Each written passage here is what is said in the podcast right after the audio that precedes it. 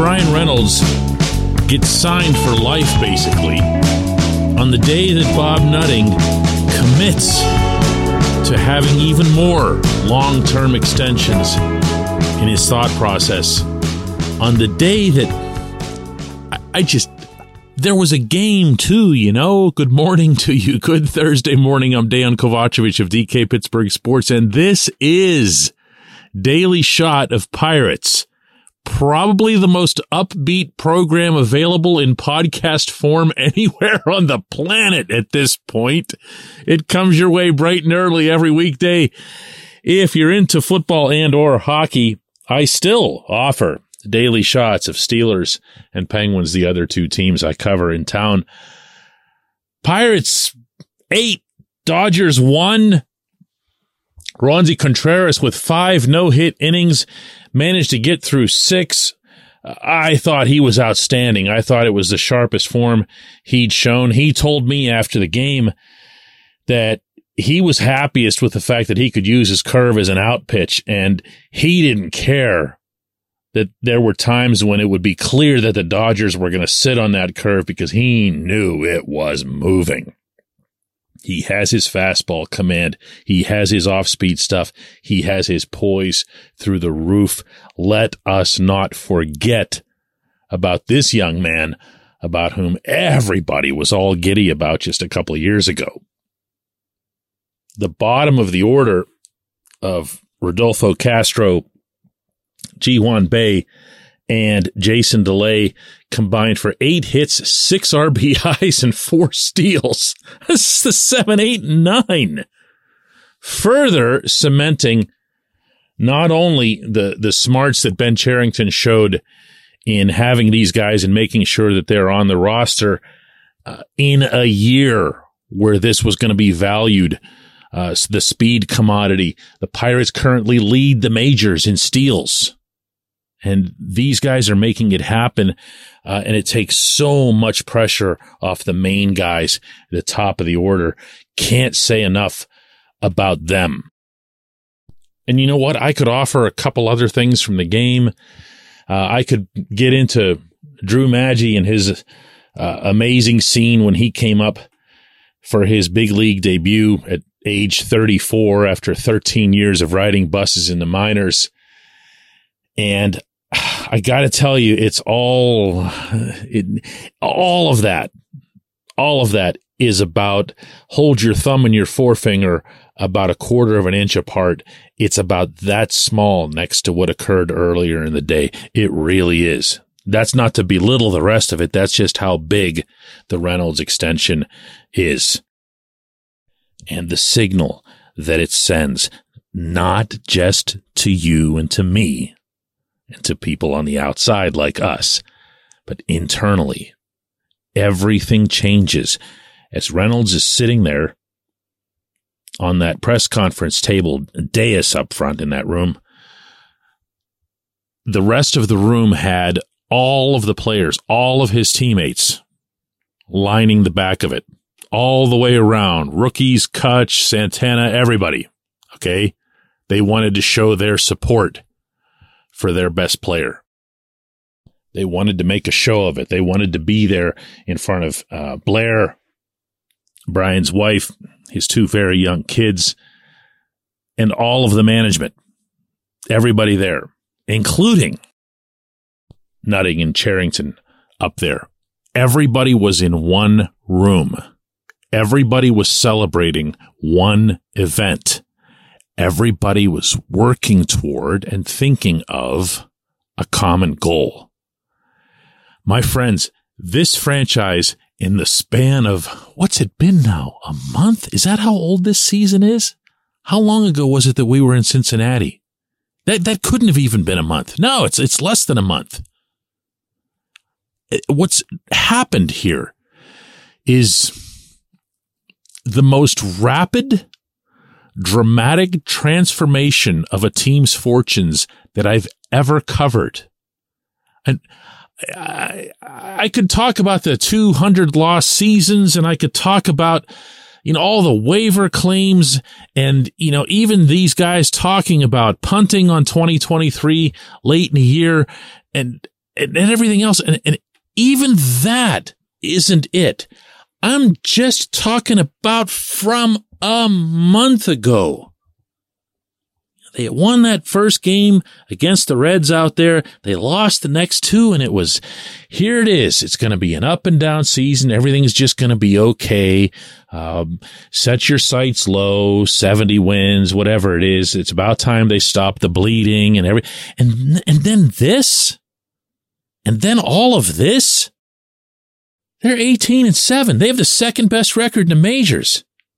They're first in the Central Division, a game ahead of the Brewers, who, by the way, are playing pretty great ball themselves. They're top 10 in virtually every team stat that exists, even bleeping home runs. And they lost O'Neill Cruz to a 4-month injury weeks ago. What are we watching here? What are we...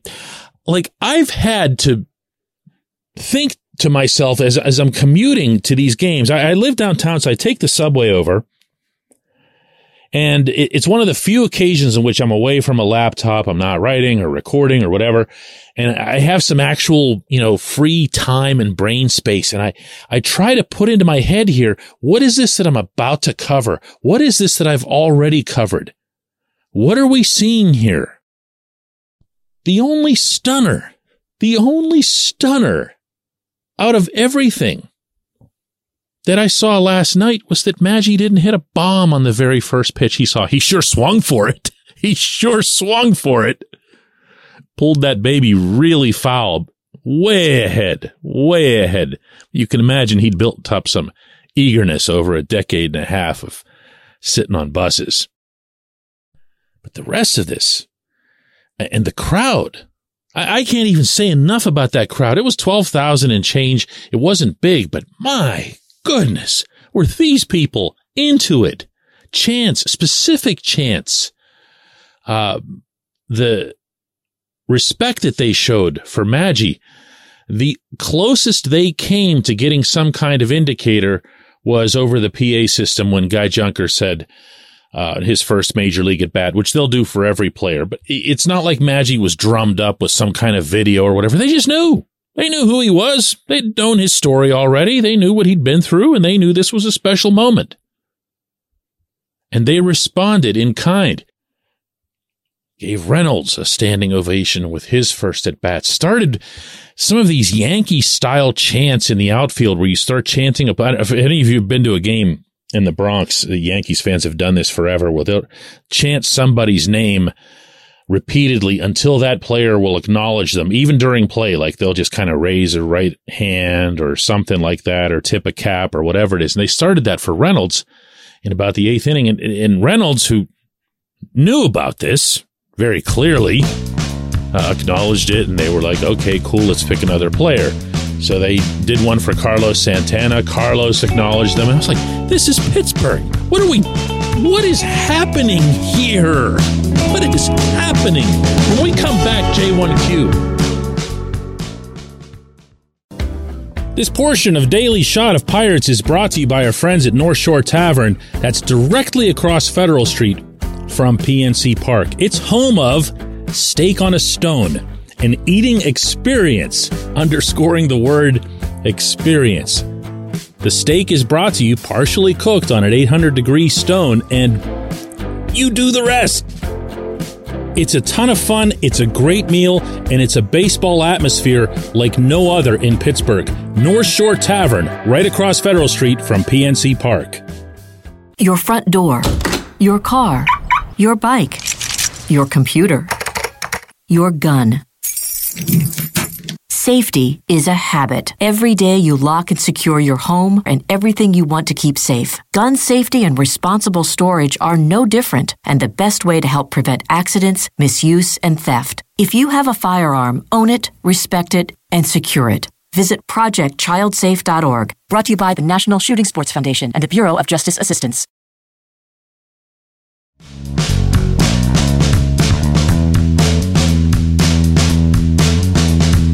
Today's J1Q comes from Jeremy, who asks, DK, with the impact that Ji-hwan Bae Reynolds had on the offense, including in this game with the steals and the speed and his suspect defense.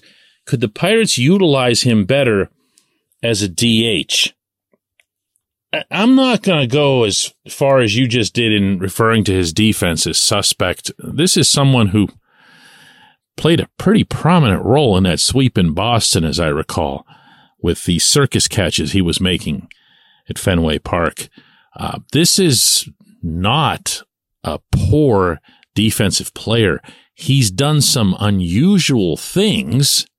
He's done some head-scratching things. Most of them looked like, to me, over-eagerness. They look like somebody who's just wound up way too much. Now, you can knock him for that, or you can say that that's part of the personality that you actually like, because that's also the foundation of what you're seeing from him on the base pass or beating out all these infield singles that he does. He is exciting.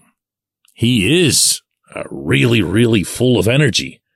So when he was charging that pop-up you're probably thinking of on Tuesday night, coming in from center field, he's coming a really long way.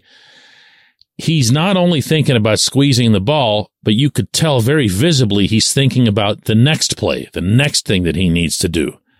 And that's immaturity. That's all that is. That's something that you just coach yourself out of after a while. I don't think he's a defensively deficient player at all, at least not now. I don't think that now. If he keeps doing this, a year or two from now or whatever, yeah, that's going to be an issue.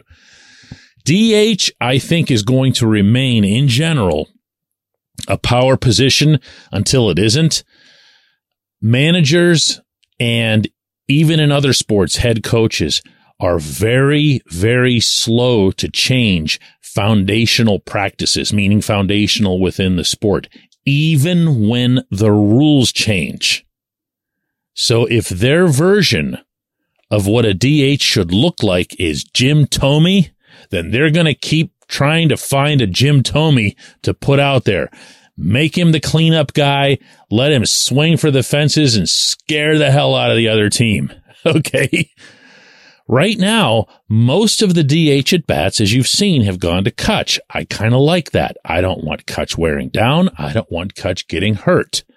The less he's in the field, the less chance that either of those things happen. I want his bat. I want his presence in the lineup.